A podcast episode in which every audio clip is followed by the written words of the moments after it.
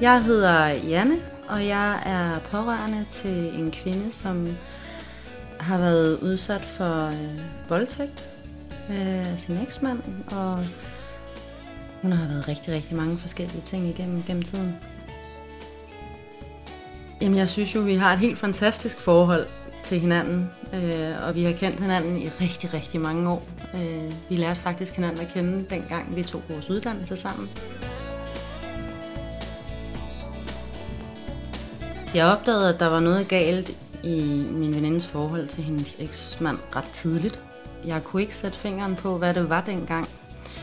Men øh, når jeg kom i, øh, i deres hjem, så øh, var han tit... Øh, han var påtrængende, når han for eksempel kom brasende ind øh, i køkkenet, øh, hvor vi sad og lavede en opgave til skolen, som skulle være færdig, og begyndte at råbe og skrige og skælde ud over, hvad for noget. Nu var det røde bøffer, hun havde købt, og så skulle det have været noget andet, og han var øh, højt råbende, han var kommanderende, han havde slet ikke nogen form for øh, social forståelse eller situationsfornemmelse. Og jeg var sådan en bombastisk lille trunde dengang. så, øh, så jeg øh, gav ham tørt på og fortalte ham, at han var en idiot, og han godt kunne skride, for vi sad og lavede lektier. Øh, og det gjorde han så også mestendels. Jeg opdagede også øh, ret tidligt, at han var kontrollerende over for min veninde, fordi at hun hele tiden skulle forberede aftensmad og tænke på, hvad han ville have af, og være hjemme på bestemte tider.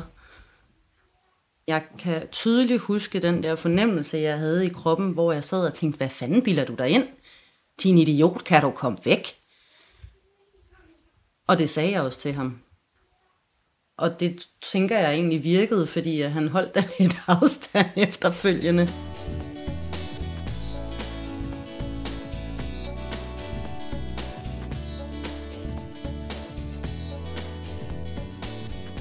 Jeg tror egentlig ikke, det påvirkede min venindes øh, og min relation særlig meget, at jeg sagde fra.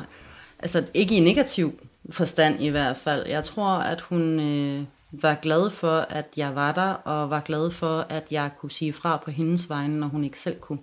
For det kunne hun ikke. Hun magtede ikke at sige fra. Min veninde var egentlig altid rigtig god til at fortælle, hvordan hun havde det, øh, og øh, fortælle, når det brændte på derhjemme. Jeg tror, det jeg gjorde mest, det var at lade hende tale, og lade hende vide, at hun kunne altid komme til mig, hvis, øh, hvis det gik helt galt.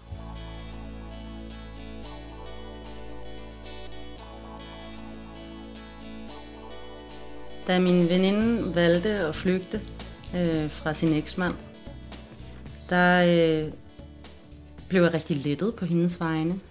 Det var en periode, hvor jeg selv havde lidt rigeligt at se til, så jeg var der ikke så meget, som jeg ville ønske, at jeg kunne have været.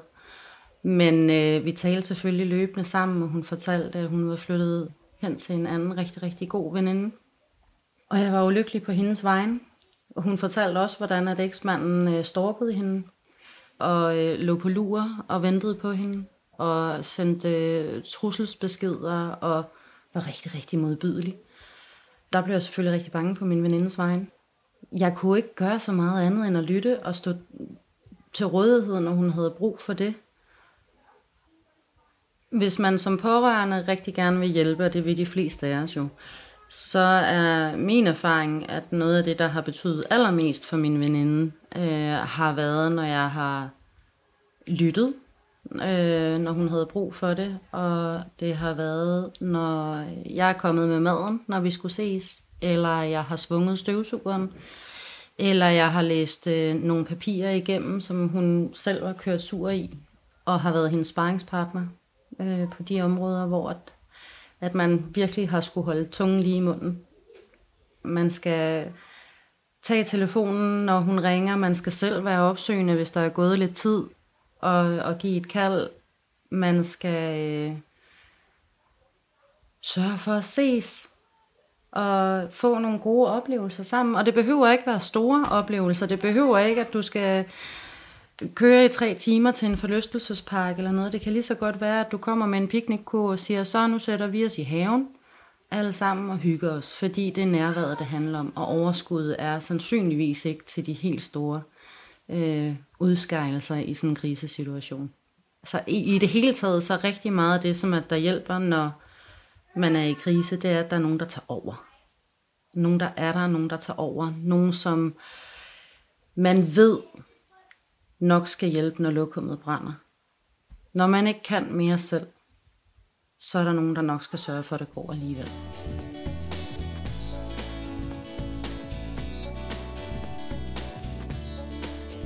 Hvis man som pårørende skal passe på sig selv, så er det rigtig vigtigt at mærke efter. Man øh, kan rigtig hurtigt som pårørende blive fanget og sætte sig selv til side hele tiden, og så risikerer man, at glasset er tomt på et tidspunkt, og så kan man ikke hjælpe. Så man skal huske at mærke efter, og når man kan mærke, at nu har man brug for øh, en pause, og har brug for at trække sig lidt, så øh, er det vigtigt at være ærlig. Og jeg tror, at de fleste mennesker kan forstå, at man har brug for at trække sig og har brug for lidt alene tid. Det betyder jo ikke, at man ikke er der. Det betyder bare, at lige nu har jeg brug for at trække vejret et øjeblik, og så kommer jeg tilbage igen. Venner, det er selvvalgt familie. Og det er det i allerhøjeste grad her. Min veninde og jeg er jo nærmest hinandens familie og har været det i rigtig mange år. På den anden side af krisen, jamen der har vi jo et endnu stærkere forhold, et endnu tættere bånd. Vi ses øh, meget ofte. Vi ses gerne øh, i hvert fald hver anden weekend. Vi bor lidt langt fra hinanden, så tit så er det bare det nemmeste, at vi tager en overnatter eller to i weekenderne. Vores børn har øh, endnu tættere bånd. Vores øh, børn er jo nogenlunde jævnaldrende, øh, og derfor kan vi lave rigtig mange ting sammen, hvor at alle har det sjovt, og alle har det hyggeligt, øh, og alle er i øjenhøjde. Hvis jeg skal prøve at opsummere min råd til andre pårørende, så øh, er det først og fremmest, pas på dig selv. For hvis ikke du passer på dig selv, så kan du ikke passe på andre. Dernæst så øh, tænker jeg, at mit råd vil være, lyt, trop op, vær synlig og vær ærlig. Der, hvor jeg tænker, at jeg som pårørende har gjort en forskel, det er jo netop, at jeg har været der, og jeg har altid været der. Jeg har været øh, tydelig, hvis jeg har været utilgængelig i en kortere periode, fordi jeg måske skulle passe på mig selv.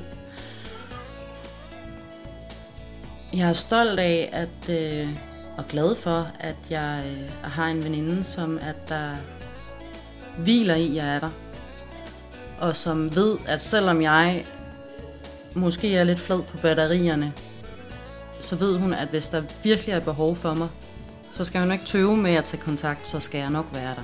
Det er jeg stolt af, det er jeg glad for.